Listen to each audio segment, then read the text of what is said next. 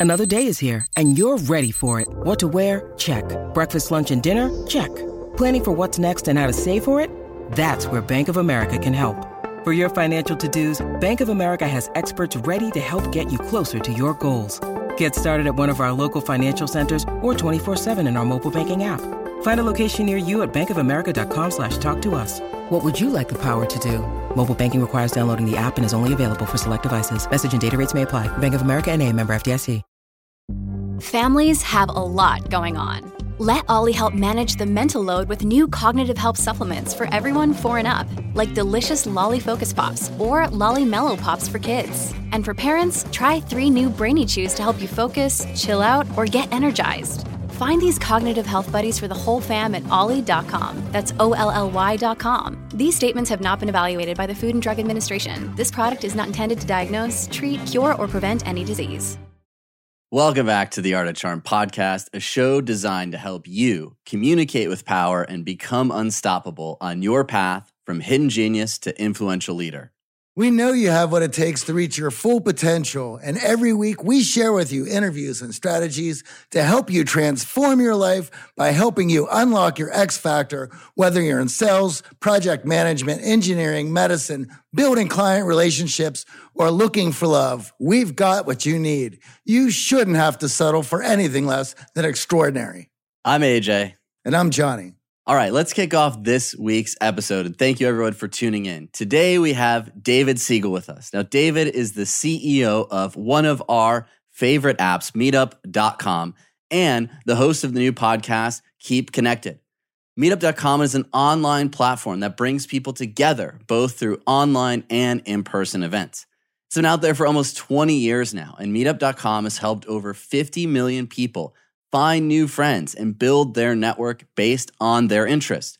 Now, let's face it, now that we're starting to leave the pandemic behind, the idea of getting together is quite anxiety provoking for many of us. In fact, a recent report from the American Psychological Association found that nearly 50% of Americans reported suffering from the phenomenon known as reentry fear. Now, we're going to talk today with David about the best practices that he's learned from the data through almost 20 years of Meetup Insight so that you can get the most out of any social event that you attend. Welcome to the show, David. We'd obviously love to talk a little bit about your journey to becoming the leader of Meetup and uh, talk a little bit about the transition that you at Meetup had to make through the pandemic. Obviously, Meetup uh, was all about me. When you can't meet up. Yeah, exactly. And if that's changed the company ethos or the viewpoint, Johnny and I have been huge fans of Meetup now. Uh, we found Meetup in 2009, and we've Woo! been sending you thousands of members over the years, recommending meetup.com to all of our clients and show fans, anyone who's looking to grow their social circle, move to a new town, meet people, uh, practice these social skills, grow their network. Meetup has been our preferred platform. And not only that, laying out step by step how to use it to create opportunities and build a social circle for yourself of either like minded individuals or how to use it to build a, a, new social circle if you're moving into a new town. And why we promote it so much because it, to us it is a, an extension and a tool for people to implement the tools that we teach. And it actually grew it. our business uh, oh, 12 dude, years I, ago. I, I know I see we're recording now, but w- this is probably the unofficial part of the recording, right? Well, this will be edited in, so we're just. Oh, okay, great. Because yeah. I'm like, I'm like, when we start talking, you better mention this, Doug. This is great. So we moved to New York to start the company in 2009. So the podcast started before then. But when we moved to New York, we didn't have a social circle and we were starting from scratch. And through the grapevine, we had heard about meetup.com. We joined, we started using the platform to grow our social circle. And we noticed that if you actually host, you are at an advantage so we decided we were going to start hosting our own meetups to accelerate the growth of our social circle and then realize, oh, there's a lot of people here who could be potential clients of the Art of Charm. And we started hosting in person meetups in New York City. And in those meetups, we met a lot of future clients, and it became a way for us to grow our business locally in New York City. The podcast had tremendous reach globally, but in New York City, starting from scratch, lead generation was a challenge not having a social circle. So it helped us socially and professionally. And as Johnny was sharing earlier, we encourage many of our clients to become hosts. So not just join the platform, but actually create a meetup, play a home game, welcome people in, and then we train them on how to be an effective host, what it takes to create a sustainable meetup. Because what we've known over the years is that hosting is the make or break point on whether or not that meetup and that group will succeed. If the host has it, that it factor, there will be many more meetups. If the host doesn't have it, well, Johnny and I were very likely to attend another one of those meetups. And there's nothing more it than AJ and Johnny. That is like the ultimate it. So I could see why it was so successful. We had it so dialed in that when we had moved the business from New York to Los Angeles, we had our meetup running and getting set up before we even got there and had implemented our strategy immediately to gain ground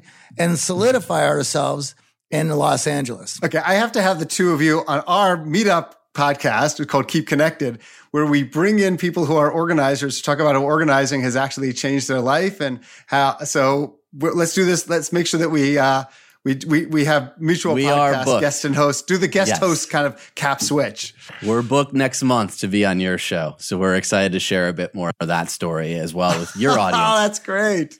But we wanted to at least start there because it's rare that Johnny and I and, and show fans will hear this celebrate technology in a social setting. So, Johnny and I tend to be pretty harsh on technology and how it's moving us away from socializing, disconnecting us from people in our lives. But Meetup is that one platform, service, opportunity for tech to actually bring us together.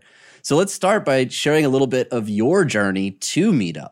Yeah. Okay. So, first of all, we always say we use technology to get people off of technology. And if there's no better use of technology than to actually get people off of technology, I don't know what there is. And, and the reality is, is it's so important, as you know, not just from an entrepreneurship and from a kind of building business and networking perspective, but just from even a human perspective, the loneliness epidemic that exists out there in the world is just terrifying. 46% of people, according to a survey before the pandemic, said that they regularly feel lonely 46% and 25% of people one in four people don't have one trusted confidant. And it's among gen zers by the way it's like 66% of people regularly feel lonely. College students during the pandemic it's just it's terrifying. So from a business perspective it's awesome obviously as you both know and have experienced and also just from a personal perspective. Okay to answer your question on my story I was a early employee at DoubleClick. So I got started in uh, the internet days at like 23, 24 years old. And the reason why that's kind of relevant is because from it, you might appreciate this in terms of thinking about relationships. The person who hired me at DoubleClick was a leader named Kevin Ryan, who was the founder of MongoDB, Gilt, Business Insider, Zola, and like 15 other companies. Yeah. And he is the person that 20 plus years later, I got to acquire Meetup out of WeWork. So that's a big fast forward. And we kept in touch throughout. He was my mentor throughout. So relationships matter, to put it lightly. To give you fill in that gap a little bit, after DoubleClick, I went to business school. I worked for a bunch of uh, publishers, uh, 100 Flowers and Everyday Health. And then I became the president of Seeking Alpha after that, the CEO of Investopedia. And I loved finance because I believed that people make poor financial decisions and that the mission of helping to educate people around finance meant a lot. At one point, the largest investor in Seeking Alpha came over to me, and his name is Michael Eisenberg. And he runs a big, big fund. He was an investor in Seeking Alpha, and he was on the board of WeWork. And he said, David, what do you think of Meetup? And I said, like, Meetup has changed so I, I go to Meetup events all the time. I go there for networking purposes, go there to meet amazing people. Like Meetup has changed like millions of people's lives. Mm-hmm. I love Meetup. Like I'm obsessed with Meetup. I'm obsessed with like interperson connections and helping people to lead more meaningful lives. And you lead more meaningful lives by getting together in person with people, right? So he said, okay, that's good because we want you to become the next CEO. But I'm like, well, they already have a CEO. Their founder, Scott Heiferman. He's been the CEO and founder for like 17 years.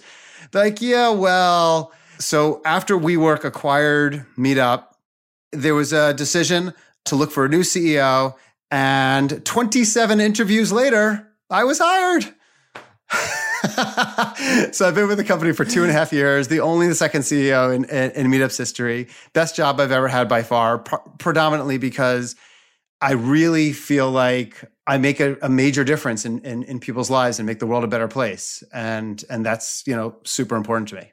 Johnny and I can attest to that. And many of our clients who've moved towns or starting over socially, we've highly recommended because let's be honest, if there's a shared interest or a shared reason that you're in the room, connection magically happens a lot easier. So if you're struggling a bit with social anxiety, you're new to a town or an industry, and you're starting over, it's a great opportunity to get like minded people in a room together who are open to connection versus trolling random events or bars or opportunities where we're not gathering for those specific reasons.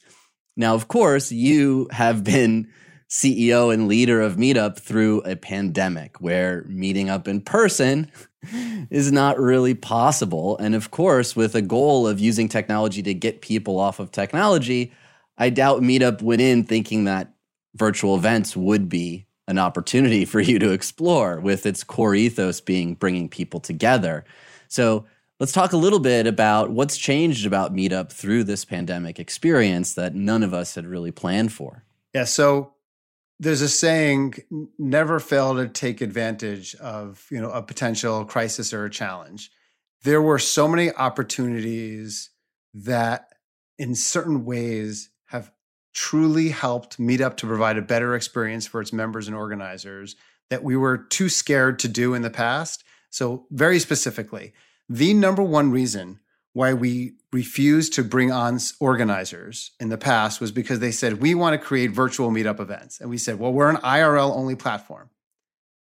And we turned down, no joke, tens of thousands of organizers because they wanted to create events that were virtual in nature with Zoom or whatever the Skype before that, you know, and have people all around the world. And we said, no, no, no, we don't do that.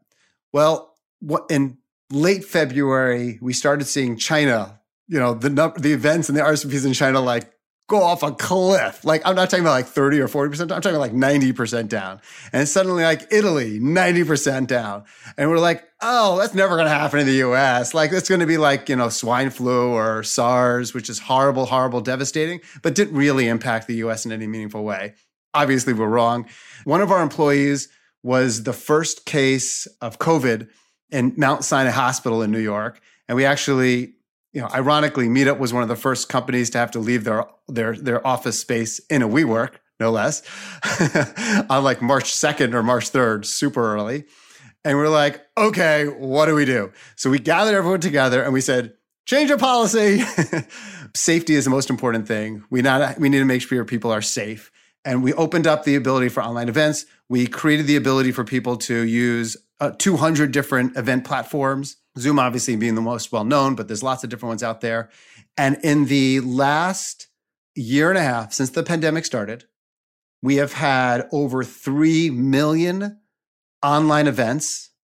Now we're seeing, you know, due to the vaccines, things growing again. And just to, I lead a podcast and I hate when people wax on for too long, but this, this will be quick. So just to share this one last tidbit, which is online events provide so much value for both members and organizers. And let me explain. If you live in a rural town and you, let's say, are the parent of ADHD kids, and there's no meetup group for parents of ADHD kids in this rural town in Canada, like a friend of mine. So now he's able to be part of a parents of ADHD online group that has people from 30 or 40 different countries, which is a real value for a member if you are an organizer and you want to have a global footprint, rather than having to create, you know, 50 or 100 different locations, you can have a global footprint with an online event. Ultimately, it never can replace in person. And hybrid events is what's going to be something that becomes extremely popular in the future of both in person and online. And we're facilitating that. But there's so much value to be gained for members and organizers through going online. It's really been a blessing. It's really been a blessing. So, what do you see as some of the biggest challenges as we move forward and your company goes back to IRL events after the entire world has been conditioned to pull everything back and, and has gotten incredibly comfortable sitting at home and doing everything as we are doing it right now. And I belong to several groups, and there is a focus on, hey, this has been great, but things are opening up. And unless we can transition this in real life, then our mission, our purpose, and everything is going to collapse in on itself because all of those things solidify with face to face, person to person interaction. Yeah, I think, Johnny, you have the tale of two worlds. You have the introvert world and you have the extrovert world, right? On the extrovert world, if there's like, there are, if there's like a group of salespeople or marketers that they're dying to get back out and they're, they're, they're just out there and the vaccines are happening and they're going IRL and we're going to, we're seeing like groups that are filled with more extra, like whether it's hiking groups or certain sports groups, we're seeing enormous growth and like people playing pickleball, whatever, tennis, all these different groups. We're seeing enormous growth in groups that have personalities that are more extroversion oriented. Now, the opposite, groups that are more correlated with introversion, not to stereotype, but let's just say many of our tech groups out there, or some of our potential you know, social know groups well. out there, especially around uh, uh, introverts, they definitively do need more coaxing and nudging mm-hmm. and encouraging. So at, at one point in time, we were create we created something called Meetup Live to help organizers be more successful about the transition from in person to online.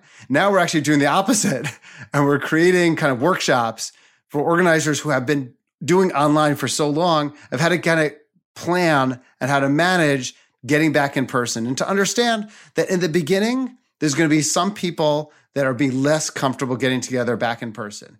And that's okay. You don't need to wait until everyone is comfortable getting back in person. You need to wait till enough people are comfortable getting back in person that it'll just start becoming a regular flow. And just the answer is Nike. Just do it. Well, one of the the first things that we would teach all of our clients around setting up a successful meetup is creating FOMO easiest way to create FOMO is to actually post pictures of people enjoying your meetup and meeting in person because FOMO, and we've had Patrick McGinnis on the show, good buddy of ours who coined the term, it is a driving force that is coming back with a reckoning now that we've got vaccines working and we're getting back to rooms. So even the most introverted person is going to feel FOMO when they see that fun meetup group with tons of people smiling, maskless, enjoying themselves, ready to socialize again. So, leveraging FOMO, if you're listening to this, meetups are already happening. And one of the things that we love so much about Meetup is that pretty much anywhere in the world, our clients have been able to find a local meetup where people are willing to get together and it's happening now. So if you are on the fence, you're feeling a little introverted, you're wondering, can I, should I do it? Meetup is a great place to start to dip your toe into socializing again in person. Well said. You know, download the app and type in anything. You will find something in, that you're interested in. You'll find multiple things that you're interested in. And you're going to meet. One of my favorite stories is um, is a buddy of mine before I joined Meetup, and I was telling him I was thinking of joining Meetup. He said to me that he's 50 years old and he doesn't spend much time with people in their 70s or people in their 20s. And he has this like horror film meetup that he's been going to for like two years. And he's like, there are people in their 20s, and their 50s, their 70s. There are people that are ex CEOs and there are people that are have no college education whatsoever and the ability to like build relationships and meet people that they never would have met, who never would have met beforehand and they go for drinks afterwards it's just it's just and, sh- and bond over a shared experience it, it's just um it, you can't do that in, in zoom the only way is is is really IRL. And I love your your your your point out on FOMO. We're trying to get people to get together uh, as a company more often in person and come into the office. And every time we have a get together on like a rooftop lounge, we're taking pictures in Slack, we're posting them all over the place. We're like, come on, everyone, it's fun. Come back. You don't want to force people to get back, but it really helps. Yeah, it's encouraging. A client of ours he lives in Australia and he had a date. I can't remember. It either she didn't show up or it just wasn't working out and he, and the date had ended. Well, he was already out for the evening. He was already dressed up. So he was looking for something to do. So he went on Meetup and found uh, an event going on and he went over there. Well, he just threw up everything that we have done uh, at our trainings, he felt very confident to just roll up and and engage with what looked fun, and he did. And he started talking to one of the the charming ladies who was sitting next to him at the bar. Well, they had struck it off. They had gotten to a relationship. They had gotten married, and now they are expecting their first child. And this was all due to that access of finding something easy and just down the street at another bar as he was already out. So for those people wondering, I mean, yes, to download that app and and these these are the opportunities that you will find having meetup and having those skills to feel comfortable walking right into that. I feel like we should like find out if we could have have have the kid be named Meetup or something. That would be fun. Over the last 17 years, we have launched our fair share of online courses, coaching programs, and finding the right platform has always been a challenge. They say if you do what you love, you never work a day in your life. But if you're an entrepreneur, you know the hard work that comes with it. That's why you need Kajabi. Kajabi makes it easy to run your entire online business from one platform so you can focus on what you love creating. Kajabi is the ultimate all in one platform that helps creators and entrepreneurs build successful online businesses by unlocking predictable recurring revenue. No matter your niche, Kajabi makes it easy to turn your skills, passions, and experiences into enriching online courses, exclusive membership sites, subscription podcasts, thriving communities, personalized coaching, and more. The best part Kajabi doesn't cut into your revenue because everything is owned and controlled by you. So keep 100% of what you earn. And with Kajabi, you also get robust analytics, easy payment options, email marketing tools, and customizable website templates, all built in.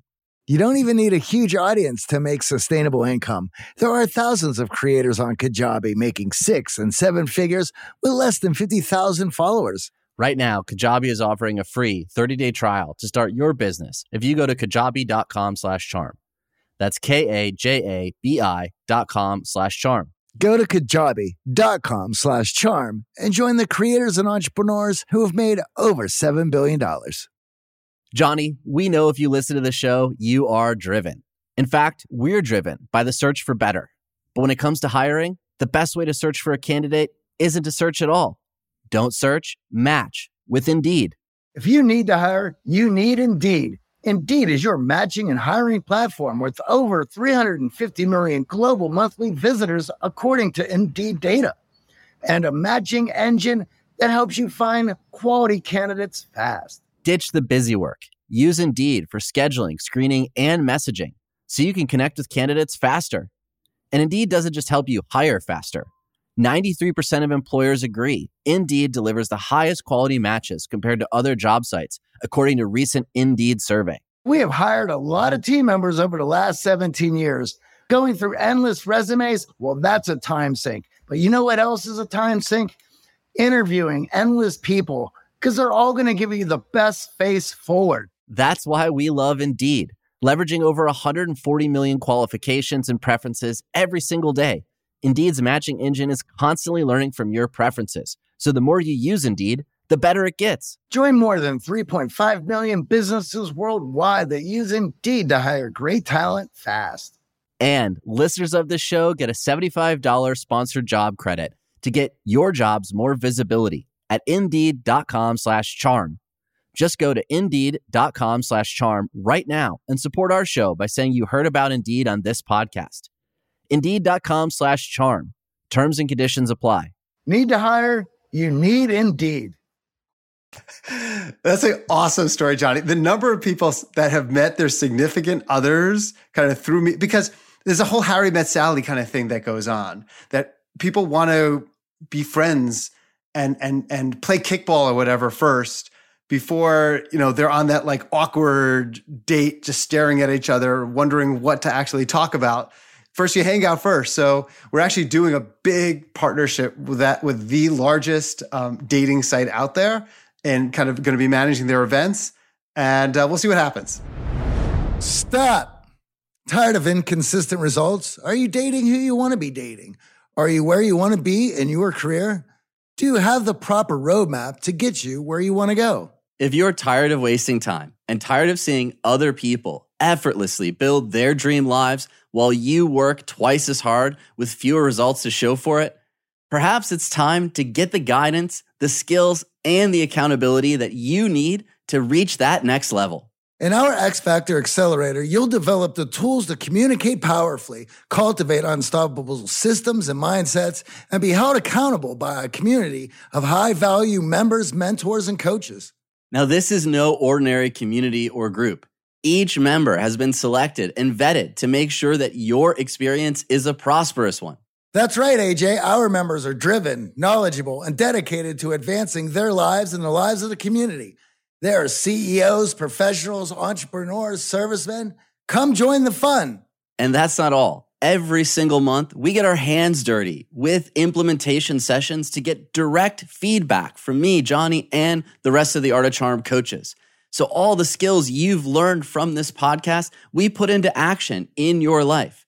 In fact, listen to what our client Clint had to say about those implementation sessions. I would probably pay the same amount of money just for those implementation workshops. They're that valuable to me because for me, when I get reps at, at doing something with feedback, I, I, I have to have you know feedback from qualified or experienced people so that it means something. It's different if someone was in the class with me say, "Hey, you did a good job." Well, I mean, I, I don't want to d- diminish that, but okay, we're, we're both on this journey together. It's different if if someone has been proctoring or or leading those events and say, "Okay, here's what I think you should do. Here, here are some ways you can improve. That really helps me feel like I'm making progress. Those things happen in those implementation workshops. And I find them extremely valuable for that reason. Now, if the lessons from this show have enhanced your life, imagine what a year long mentorship in the X Factor Accelerator can do for you. Unlock your own X Factor and become extraordinary. Apply today at unlockyourxfactor.com. That's right. Pause this podcast and apply today. Unlockyourxfactor.com. I want to highlight something that's that's so key here because yes, there are shared experiences and there are groups with shared interests that you can join, but that doesn't mean you shouldn't go to other groups. You know, when we started hosting in New York and started mm-hmm. hosting in LA, we had tons of people stop by the meetup who are like, I- am already extroverted. I'm not interested in social skills, but I'm just trying to meet new people.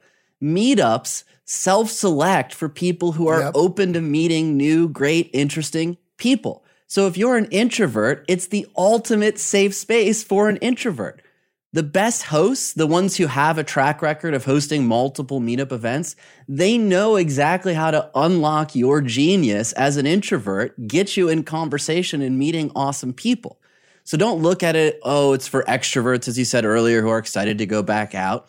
It's actually one of the safest places for you to practice conversation skills, to network, to meet awesome, interesting people, because it self selects for people who are open to meeting new people versus going to a random bar, a random store, walking around the street aimlessly, or even going to the gym. We hear that time and time again. Oh, I go to the gym.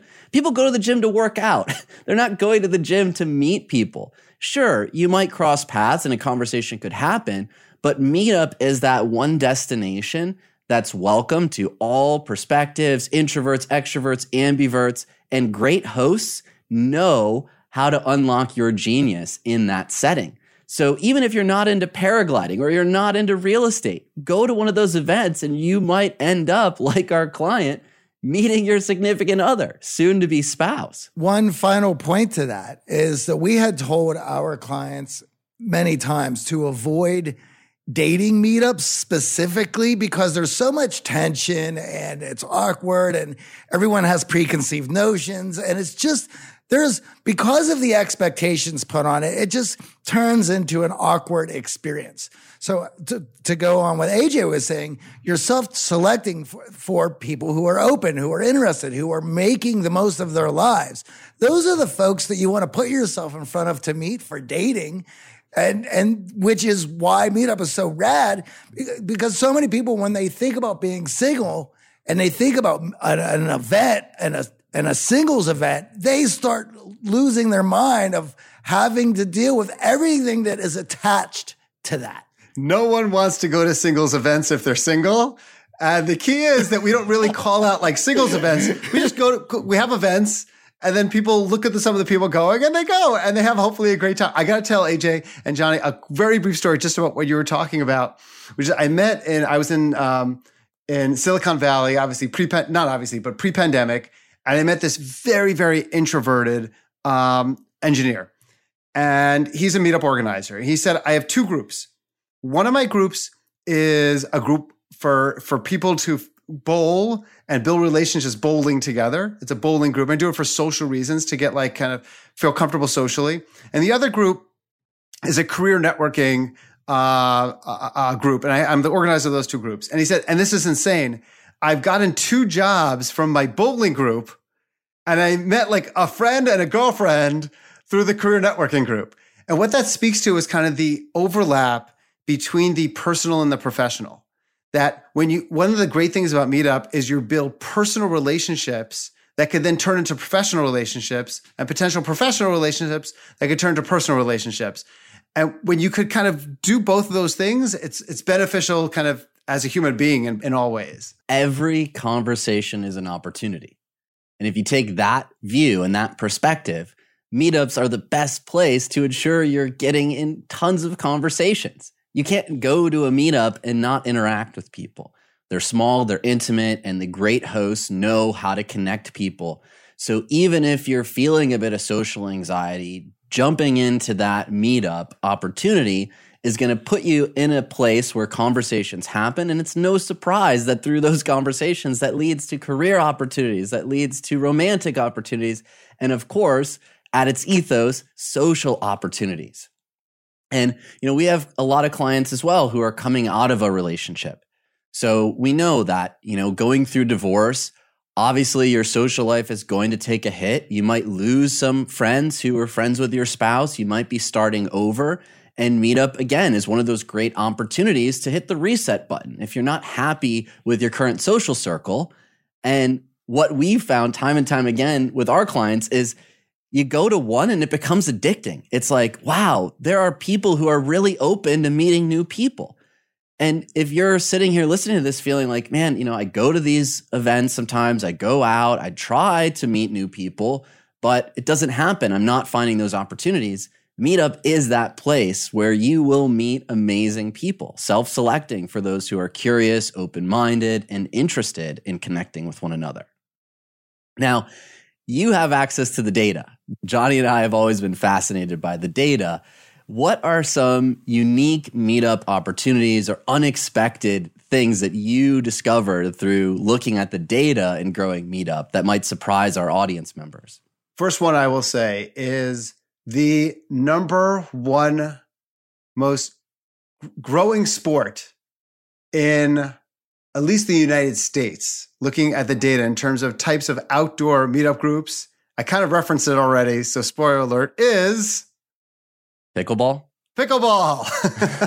yeah, I got so many invites to pickleball, and I'd never heard of it before the pandemic. So I'm not surprised that it's. I'm hearing about it right now. yeah, pickleball is like a thing. It's it's so big in so many cities because we we have this great search data. We we know what people are searching for, mm-hmm. and the key is we're not just like we just don't know the data of like what someone's willing to click on and like an ad. They're willing to click on, go to the, get off their couch, get off their butt, and actually show up to in real time. Like those are like genuine, like deep interests. Mm-hmm. So biggest outdoor sport, kickball. The one, this, the, the, the, something that's possibly going to become very big, which is shocking, and growing in the UK and outside the UK, believe it or not, I don't want to mispronounce it, Quidditch.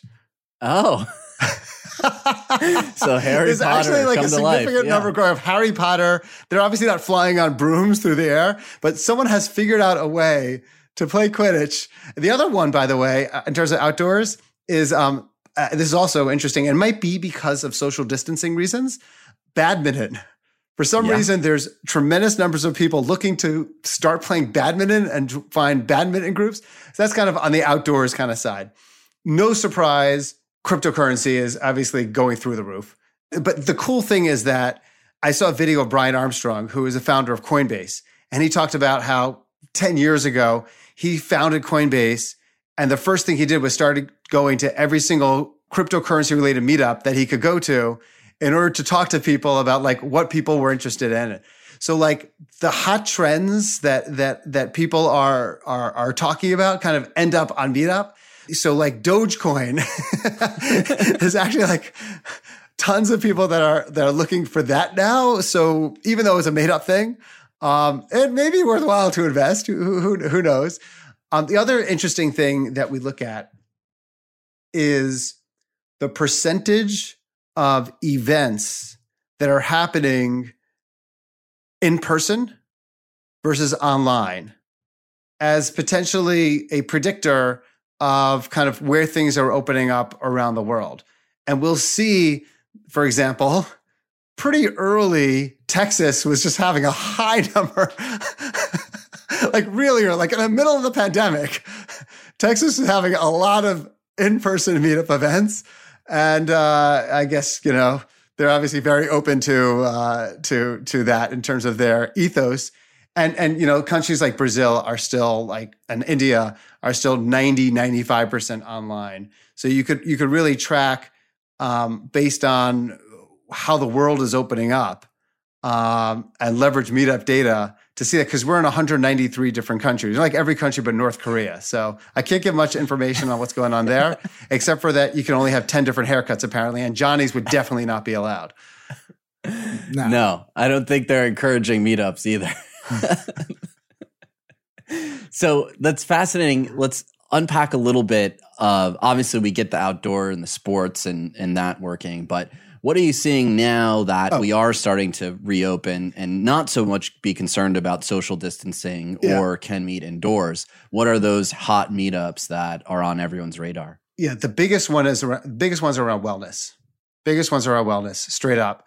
The wellness category is like, I'm not kidding, it- it's like it's tripled in terms of the number of events. So everything related to happiness groups, literally discussing happiness and what does it mean to be happy and how do you drive happiness in your life.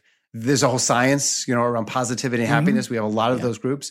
Everything around meditation, uh, yoga, those are those are also growing. Um, ecstatic dance groups are also we're seeing like significant growth of people just wanting to get back out and like dance like crazy Dance. On rooftops or or wherever. So so the the health and wellness category is really exploding for good reason because the amount of kind of depression and anxiety that that happened during the their pandemic was is real. And and getting back in person people want to do things to heal. And there's a lot of healing that's that's required. So that's an that's probably not probably it is definitely the biggest category of growth is around health and wellness I mean, it certainly makes sense considering we had nothing but time to sit indoors and worry and think about our wellness. And health obviously became a worldwide conscious awakening around this pandemic. So people being concerned about it, investing in their health, and then wanting to get together with other people who share that viewpoint, I think is certainly huge. Is there a meetup group that just surprised you as you started leading the company and the data? Like, oh, I would never thought people would be meeting up around that. we are so long tail and for the listeners long tail essentially means like crazy niche that i was surprised how niche we would get so for example like black lesbian photographers in dc but but you, would think that's they have like a group of like 15 people that have found each other because they're all black lesbian photographers in dc and they're so happy because there aren't necessarily that many black lesbian photographers in DC. Uh, maybe there are a lot. I, I don't know. But I give that as just kind of an example because when you have a an identity that's particularly strong and meaningful for you, and you always think to yourself, as many people do, oh, no one's like me. I'm so different than any than everyone else. And then you are able to find a group that represents so many people who are so similar to your lifestyle. It's such a warm and meaningful experience. That's what has surprised me, which is just how niche it gets. Like, you know, vegan lovers who love to run marathons. You know, like we just have very, very niche groups. And I think the beauty of those niche groups is what you referenced earlier, which is they're smaller groups. It's one thing to attend like a conference and have a thousand people at that conference and be totally overwhelmed and have like become a wallflower standing, you know, back against a wall, kind of maybe walking over and seeing a couple of people huddling together. It's another thing when there's only like the average meetup event only has like nine people on average that attend the event. So it's small.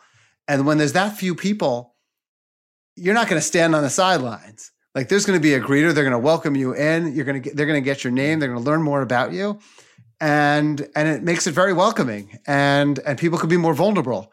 You know, in smaller situations, when people could be more vulnerable, as I'm sure you tell people, that's how you build deeper relationships. When you're able to share things about yourself, other people share things, and then the depth of conversation is a heck of a lot more meaningful than talking about like the freaking weather or like, you know, or whether or not, you know, the uh, Bucks are going to win the championships. Or, or I want to also add to that. Uh, upon meeting in real life, your manners and how you relate to other people changes completely in order for us to connect and build these relationships Whereas whatever niche group that you might have found on the internet, there is still no way that that person can reach through the screen and punch you in the mouth if you say something wrong or, uh, or you don't like what they had to say, or just there's somebody there for the specific reason of just trolling the group.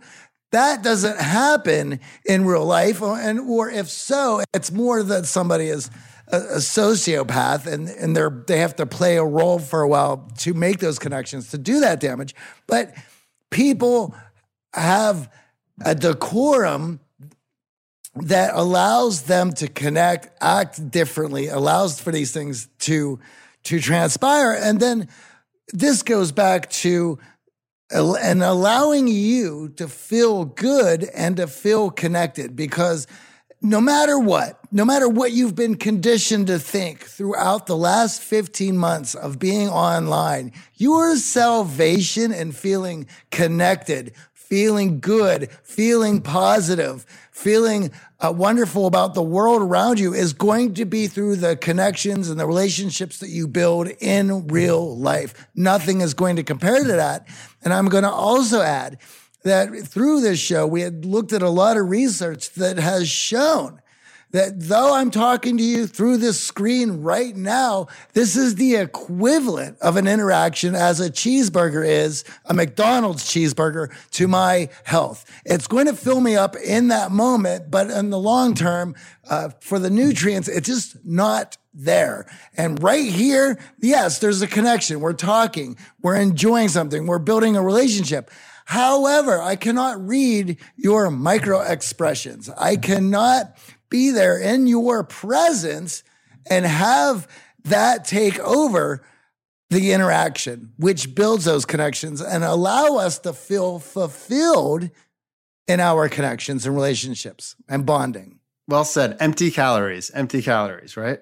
Yes. And I think another big factor with Meetup is it doesn't involve alcohol. And I think going along with health and wellness, you know, so many of us have come out of this pandemic looking at our health, looking at alcohol choices, hopefully consuming less like myself and, and being more intentional with it.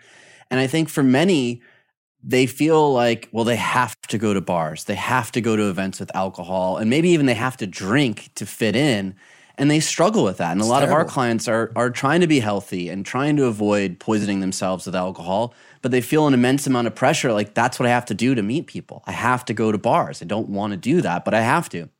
And Meetup is that platform where, as you said, there's so much in the wellness space of people who are getting out in sun, which we know has been great for COVID, and doing things that don't involve alcohol. So if you're one of those people who are cutting back or, or avoiding or uh, uh, being abstinent in terms of all alcohol consumption, Meetup is a great platform again to utilize to remove that part of the equation. Because we've all been there. I understand it can help you overcome some social anxiety, but being seen and heard sober with like minded, open people is far more impactful on your mental health and building quality relationships in your life. Beautifully said. I think the average person gained whatever is 10 or 15 pounds during the pandemic. The number of people that have consumed more alcohol during the pandemic is also kind of off the charts. And I think when you're able to find people that create a comfortable setting, that's when you no longer need alcohol. If you're, I spoke to a woman who's an organizer of a Dungeons and Dragons meetup group. And there was it. some social anxiety. She had a lot of social anxiety generally in life, and a lot of the people had social anxiety. But you know, you walk into a Dungeons and Dragons group, and you're a person who loves Dungeons and Dragons. You don't need alcohol to play Dungeons and Dragons because that's what you love doing. So, so when you find the thing that you're passionate about, and everyone has something that they can be, even if they're not now, that they can be passionate about, the need to have some external stimulation is just not needed because you have the best thing in the world. You have your internal chemicals that are natural, the oxytocin, and the dopamine, and the serotonin, uh, and the adrenaline kind of pumping, which is better than any kind of kind of drug or, or, or alcohol. Though I haven't had many drugs, so I can't really say. But I hope I'll just say that's the case. Well, we can speak from experience on that realm. I think the the key here is it's important to realize whether you're introverted or extroverted coming together, being in community, being fully seen and heard is important to your life fulfillment, your happiness. There are tons of studies that show this. And As we talked earlier, you know, many of us feel disconnected coming out of this pandemic. And we encourage even our most introverted clients to host an event. And one of the excuses that Johnny and I hate the most is we send someone to meet up and they go, Oh, well, there's nothing in my area with my passion. So why stop there? Why not be the one to start the meetup group for that passion and realize that meetup is a platform that will send like minded people to you? So, how many of us feel like it's, it's trying to find a needle in a haystack to find that Dungeons and Dragons loving photographer who also hikes on the weekend?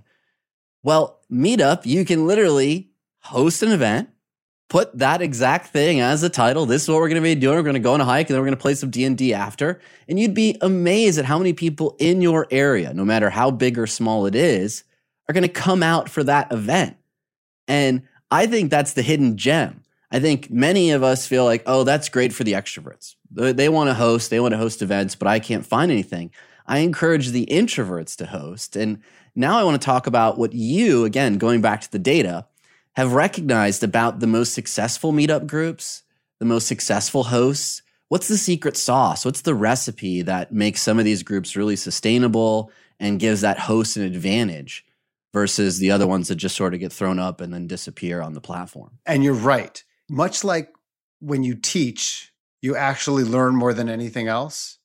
Similarly, if you're an organizer, you actually gain more than anything else because you're organizing the group the satisfaction that one gets because you are an organizer of a group that is changing 5, 10, 15, 30, whatever number of people's lives is just so meaningful. There are people that have said that, you know, they have a full-time job, you know, they have family, but they feel like the most meaningful thing that they've done is to is to create this meet, meetup group that has helped people help so many people that deal with whatever thing that they that they have in life. So number one thing by far, which you already said, AJ and Johnny, is the organizer. What makes for a great organizer? So, number one is persistence, much like an entrepreneur, meaning if you have your first event and two or three people show up, you might say, Oh man, oh, failed, whatever, I give up.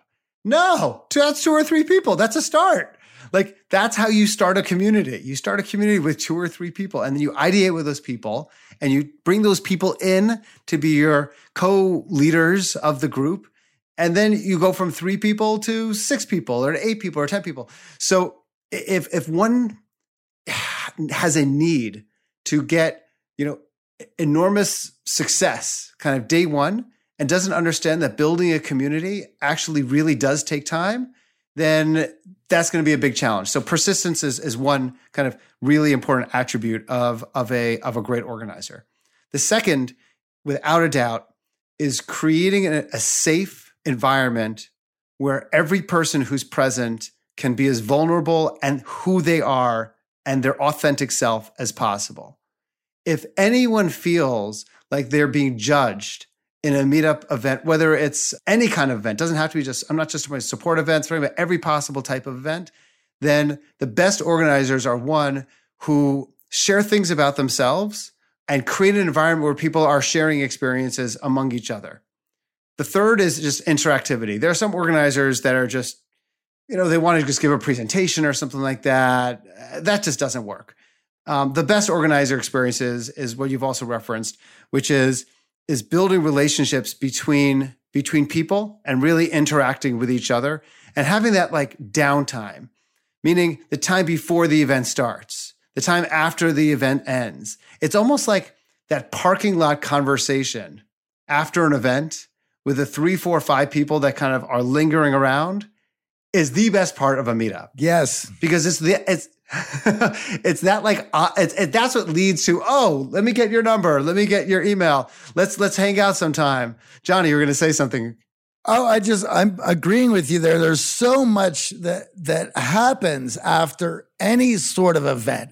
And there's a lot of bonding in what had happened what did you see? Basically doing a debrief with with the friends and who, and the people who are most enthusiastic about being there. And we saw this time and time again with our meetups in LA. You have the meetup, had a topic around conversation and meeting more people, becoming more charismatic.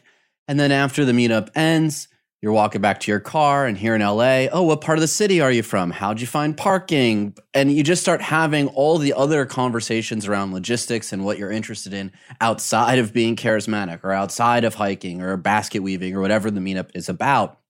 And that's the moment where the light bulbs go off and everyone like, oh, we should definitely connect outside of this. It was great that we had this meetup, but oh, this is where relationships are formed. Those people who are lingering afterwards are the most outgoing of the of that group. They're the ones who wanted to meet people. That's why they're lingering. So it's just that much more social. Well said. And I would say one last thing to point out that among great organizers, they welcome each person who becomes a member of the group personally.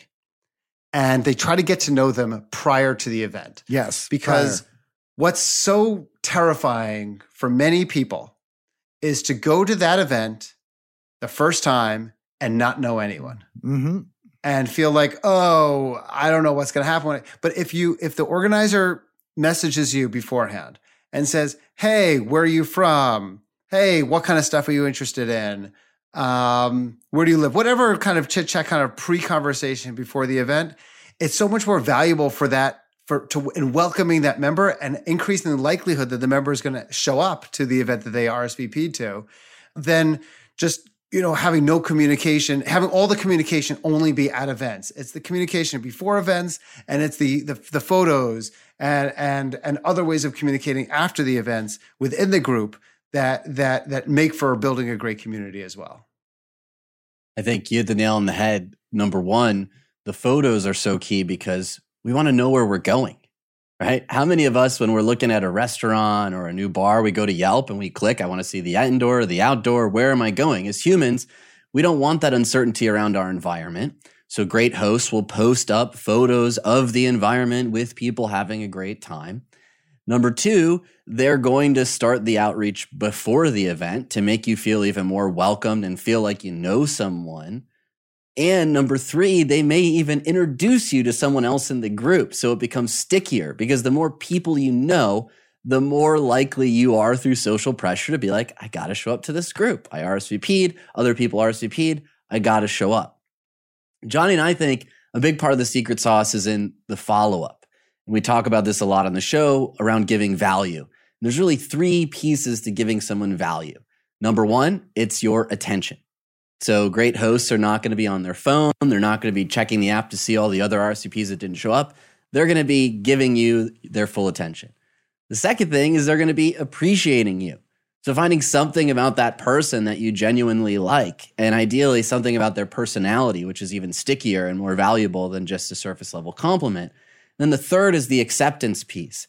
And the acceptance piece usually happens at the end of the event or before the next event, where you welcome that person back. You give them a point of communication and contact after the event, why you enjoyed having them there, what about their perspective was great, or a story they shared, or some detail, so that they feel valued for showing up. That's where the magic really happens because, of course, the platform meetup you launch and you guys do everything you can to make that host accessible by making it more visible and, of course, allowing everyone to see this event's going on. But the great hosts know that every single person that walks through that door is the most important person in the group, not the people who RSVP'd and didn't show up and worrying about all the people who didn't come. It's focusing on all the people who did show up, who did park, who did hop on the subway, who took time out of their day, who put on their calendar, who were there for you, putting yourself out there being the host. When you have that secret sauce in your group, and we've we've talked to members who've had groups running for years and years now and have built entire social circles around these groups, it's that level of care. It's not about throw it up, hope a bunch of people come. Oh, they didn't come. Oh, it was a failure you hit the nail on the head. Your first event, your first couple events, you might not have the numbers that you had hoped. You might not actually reach the RSVPs that you saw, but every single person who took time out of their day to make the journey, they're the ones who need the attention, the appreciation, that acceptance of the next invite. And not only to your own meetup. What I've found that's really fascinating is a lot of hosts know other hosts because great hosts will go to other meetups to get some intel How's this host running it? Oh, what are they doing? And now you could say, hey, I'm going to check out this other meetup group. Obviously, if someone came to your meetup group, they're open to checking out other ones. And now you two can tag team another meetup group that maybe you would never thought of. And those are the, the small things that we've found over the years to make not only a successful host, but if you can then, from the opposite end, as a participant, reach out to the host, thank the host, for putting it on. What did you enjoy about the host? Was there something that they said or did that really stood out to you? We can do that even if we're not hosting. And that leads to more invitations, that leads to more opportunities, and maybe even invites to non meetup events, which we were talking about earlier. It happens typically at the end or after the event. But I might steal the attention, appreciation, and acceptance because that is really strong. And, and I, I, I love that organizing principle. Thank you. Well, we're happy to teach your organizers on these exact concepts. I mean, we've been teaching our clients these exact concepts to be successful. And it's funny because many people are like, oh, I don't live in New York City. I don't live in SF where there's thousands of people like me. I live in, you know, Wausau, Wisconsin, and I'm unable to find people who are like minded. Drop that pin, create that event and you'd be surprised how many people are lurking on Meetup hoping that someone else would have taken that initiative. We have had our clients who went traveling in Europe or across the world alone. And what did they do to meet people and meet friends and folks in these towns to take them out?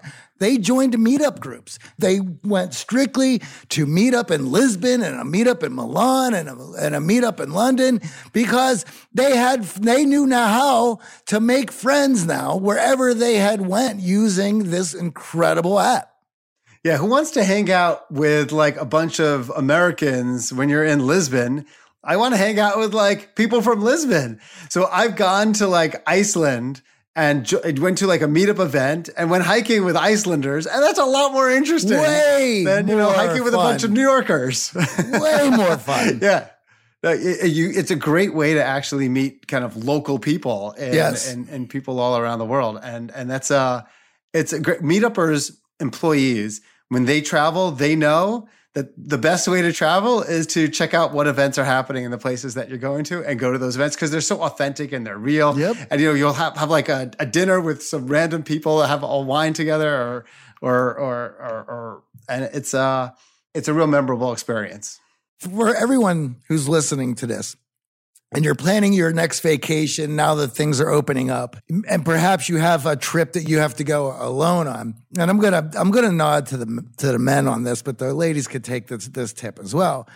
And you want to meet lovely ladies wherever you're going. So you could go to the touristy spot where everyone is hammered off their ass and just going balls out or you can go to this meetup where you're the tourist in this group of locals and now they're all fighting over showing you a good time. So, I mean, there you go. and there's a level of confidence in being a tourist going to a meetup in a foreign place. It speaks to you being open minded and someone who is interested in other people instead of, as Johnny said, focusing on the tourist spots, or even worse, not taking that trip because your friends don't want to go. And we've had tons of clients after their boot camp finally take that trip because yeah. there's no reason your friends should hold you back from the experiences that you want to be on.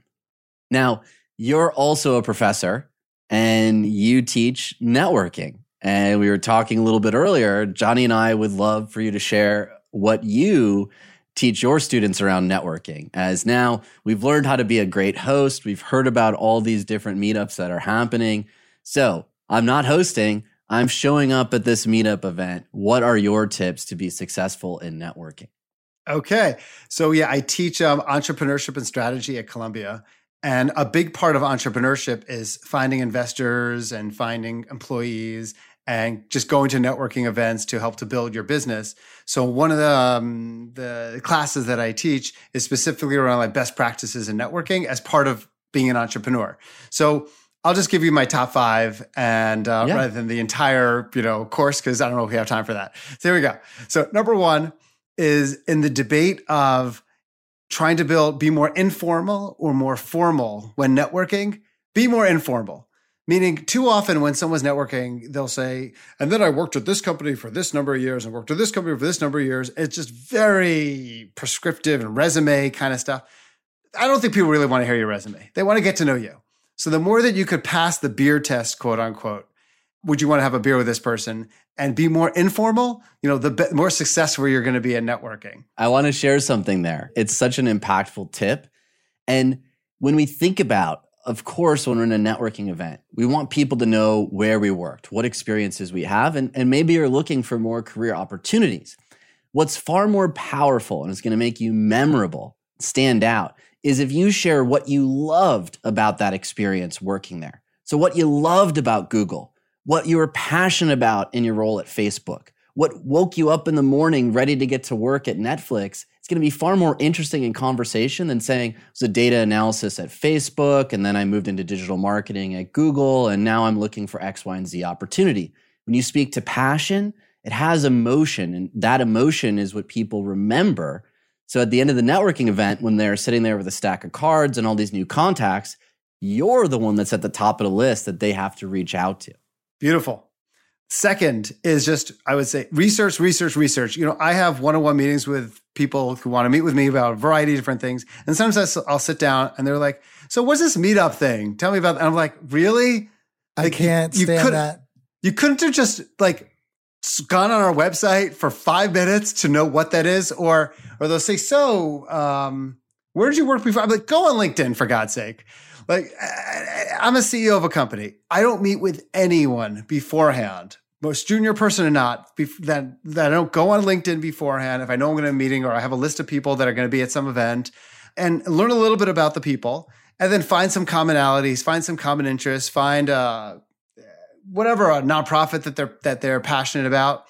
And people just don't take the two or three minutes to just do the research beforehand, and then they're going to be a lot less effective. So just do the research and you're going to have a lot more interesting conversations. That's number two. Yeah, you'll find those intrigue points. So even if you don't have a shared interest, what about their bio or their LinkedIn was intriguing to you? And then asking them, how did you get started in this or what drew you to that? Again, breaks out of these boring surface level conversations that give networking a bad name. Why people look at networking events and go, ugh, if Yeah, you have working. this ability with a little bit of research, you're setting yourself ahead of the pack. Okay, awesome. Number three for me is don't ask, always help. So, what do I mean by that? I mean, oftentimes when people are networking, they're like, hey, can you uh, refer me to this person? Can you try out my technology uh, and see if it's any good? people are busy. You want to build a relationship, you want a relationship to be sustainable. You say, hey, uh, David, you're writing a book. Would you like to, me to give you feedback on the book that you're writing? Hey, David, you uh, teaching a class. Uh, love to see your syllabus, and maybe I can recommend something there. Hey, do you want someone to check out the app and give you suggestions about about our app? Oftentimes, my students are like, "But I can't help someone who's you know more senior than I am." Yes, you can. There's plenty of ways you can help in referring uh, potential employees. There's a million things that people can do, even if they're 20 years, 30 years, quote unquote, less experienced. And I think that's really important to have the confidence and find ways you could help and ask, as opposed to just like, you know, asking for things from someone. So, five minute favor is the mindset that we always talk about. What's a five minute favor that you could do someone for someone that you just met? Right? It's not saying rewrite a thesis. It's not saying quit your job, take on a side hustle, but what's five minutes of your time that could help this other person? And I, I'm really happy that you brought up for those of us who are junior, because many of us feel like, oh, well, they're so senior. There's nothing that I could really do to help. Guess what? An extra set of eyes, extra set of ears, and looking for ways to help instead of asking, how can I help? There's nothing more overwhelming as a leader than having an inbox full of, how can I help? How can I help? Well, I don't know anything about you, your skill set, what you're offering. And yeah, there's a zillion and one things that you could do to help, but I don't even have the time to tell you all the ways that you could help me. So do a little bit of legwork, spend five minutes, and you'd be amazed how you then unlock reciprocity. When you start doing favors for people, they feel like they owe you subconsciously. And when we tap into reciprocity, all of a sudden our networking efforts become scalable, become exponential. Exactly. My favorite five minute favor is just introducing someone to someone else because it's like both sides benefit, and and then they think better of the person who made that introduction. And I probably have done uh, thousands of uh, professional, you know, matchmaking, shall we say? Okay, number four on list is staying in touch. Like I will have this amazing conversation with someone. They reached out to me. They want to they want to build a relationship. And I thought we had a pretty fine time. I'm sure they did too. And then just like never again. They never follow up and say like, "Hey, I'm back in the city," or "Hey, it's been a couple years. Would you like to get back together for breakfast?" Not never, but it's a low percentage. Fi- Being like like operationally savvy and just putting things in your calendar a year later or saying hey would you be open to getting back together for breakfast in six months from now? The answer is going to be yes if it's a great conversation. Of course the answer is yes. Want to get can we get have breakfast next week? No i'm not going to get breakfast again next week. It's a little too quickly. But like six months later three months later happily happy to do that. And people just don't make the effort to build that next second and third and fourth kind of conversation. They have one and then somehow it just dissipates. Well, it's never awkward to reach back out. I think that's the problem. People fall out, they don't have systems in place, they don't have habits around reaching back out. And then a lot of pressure builds up. They're like, oh, I got to make excuses for why this didn't happen. They don't matter. Throw out the invite, throw out what you enjoyed, and the other person will be happy to hear from you. Stop putting your expectations in. I'll get something from someone five years later and say, like, hey, I'm in town. You want to get together? We got together. I'm like, absolutely. So eh, it's all good. And the last one is just what I call the most important question, which in the most important question in networking is, you know, simply, is there anyone else that you recommend that I spend time talking to? And that is a bit of an ask. So that goes a little bit against it. But if you hopefully have found a way to help the person as well, asking the question of is there anyone else that you think I should speak to, both to help them, you know, or or, or build a relationship with. I think people don't do that often enough. And whenever people ask me that at the end of a meeting, I'm like, I wouldn't have even thought, it. yeah, actually, here's this person, this person, this person. I'm happy. Just send me your bio, and I'm happy to make those three email introductions. No problem. If they don't ask, they don't get. And doing it at the high point of the interaction is key. So waiting until the next day or three day rule or whatever the heck you're following, odds are that person that you were so excited to talk to is already on two days later to something else and won't necessarily remember that conversation. So, striking while the iron is hot in the moment. You had a great conversation, you see they're reacting well, it's gone really good in your mind, throw it out there. And in that moment, it becomes a lot easier than me trying to recall what we talked about three days ago when I was at an event where I also talked to hundreds of other people. And now I can't, I didn't take notes on you, so I don't specifically remember what exactly you need or who in my network could work we spend way too much time waiting and we let these expectations of ourselves and others get in the way of the real connection that we're looking to have. So those are phenomenal tips. I'm so thankful that you shared them with our audience. So now we learn number one, meetup is for everyone, introvert, extrovert, ambivert. Number two, hosting is the cheat code. So we encourage everyone here to become hosts. Don't go to meetup and say, oh, there's nothing in my area of interest. Be the one who puts the interest up. And number three, now we have some simple strategies if we're not hosting to go to these events with, to keep in mind and realize that the more open minded you are, the more amazing opportunities meetup.com provides. Now, Johnny and I love asking every guest of our show what your X factor is. And as a CEO and a professor, what is that factor that's made you extraordinary in your career thus far? It's not hard work. I see people work really much longer hours than I do, and I try to have a healthy balance. That's for sure. I don't know. Everyone always says the same way, saying and just in describing me. Everyone always repeats the same thing, which is energy. I can probably tell I have a lot of energy. When I'm teaching, I have a lot of energy. When I'm playing sports, a lot of energy. And when I'm working, a lot of energy. And that could be really annoying to live with for sure. My poor wife and kids. But I would say, I think positive energy attracts other positive energy and it causes people to be more positive in, in, in, nature. And, and I think that it causes people, when you're more positive and optimistic and have positive energy, to um, want to be around you. So I would say, uh, without sounding boastful or whatever, uh, that probably is the uh, X factor. Love it. And where can our audience find your podcast with all these great meetup tips and tricks? Ah, sure. Thanks for asking. So it's called Keep Connected uh, with Meetup CEO David Siegel. You can find it on, you know, uh, on every single podcast platform out there, uh, Spotify, Apple Podcast, Stitcher, whatever you listen to.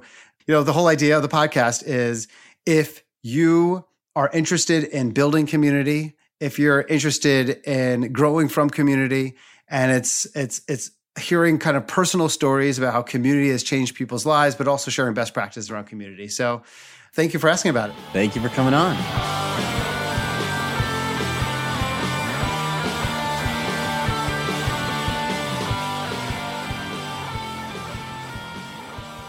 Man, that was so much fun going deep into meetup.com strategies. I know, Johnny, we've been fans of that platform for over a decade and encourage all of our clients and fans to check it out. It's one of the best ways to meet people with shared interests anywhere in the world. Yeah, it's great that David is such a down to earth guy, and he's certainly a very fun interview. I'm looking forward to us going on his podcast. Can't wait. This week's shout out goes to Rick, who messaged us this week. He writes, Guys, I just wanted to let you know how much I've enjoyed Unstoppable. I don't consider myself an introvert, but going to social events and parties, I realized that I was just sticking to the same people. And if I don't break this habit, well, I'll be dependent on my friends. My social circle was shrinking, and it was time to make a change. Unstoppable has given me strategies to deal with my anxiety and finally be myself. I don't wait around for friends anymore. If I want to do something, I do it and meet people there. I know that wherever I go, I'll enjoy myself and make the most of my opportunities. I feel like I'm in control and making new friends who are aligned with who I am today. P.S. Love the podcast, been a fan for years. We'd love for you to get results like Rick. Stop waiting on the sideline and letting that inner critic keep you from the results you're looking for in your life. That's great, Rick. Thanks for writing and letting us know. I love hearing great feedback such as that. If you listen to this podcast, we can make a few assumptions about you. You're smart, you work hard, and you take any edge that you can get to beat out your competition. You also want consistent results and social freedom to build your dream network and create fulfilling relationships. Here's the kicker. Despite all the tools and the work you put in, life's ups and downs gets the best of you and you become your own worst critic. It happens to all of us. This is why we've created Unstoppable to give you an inside track into the psychology of the human mind, the advanced neuroscience it takes to reframe your thoughts, rewrite your story, and truly become unstoppable because you shouldn't have to settle for anything less than extraordinary. Unstoppable is jam packed with exercises, drills, lessons that get you more sales, more dates, and more confidence that sticks. This is unlike any course that you've ever taken because it gives you the tools to go from feeling stuck, unfulfilled, and disappointed to knowing that you are in control, powerful, and unshakable. Whether you're in sales, presentation, dating, or networking, you'll start noticing changes in your ability to create powerful connections with people almost immediately, just like Rick. You feel your confidence soar. And here's the thing. Learning to be able to enjoy the process and seeing the matrix work is so much fun. So not only do you start performing at incredible levels, you bring more enjoyment to your life. What are you waiting for? In just four weeks, you gain life changing confidence, a powerful self image, and an unstoppable mindset. Join us today at theartofcharm.com slash unstoppable. That's theartofcharm.com slash unstoppable. Before we go, could you do us and the entire Art of Charm team a huge favor? Head on over to Apple Podcasts and rate this show. It really means the world to us, and it helps bring amazing guests like we just had today on this very show. The Art of Charm podcast is produced by Michael Harold and Eric Montgomery. Until next week, go out there and crush it.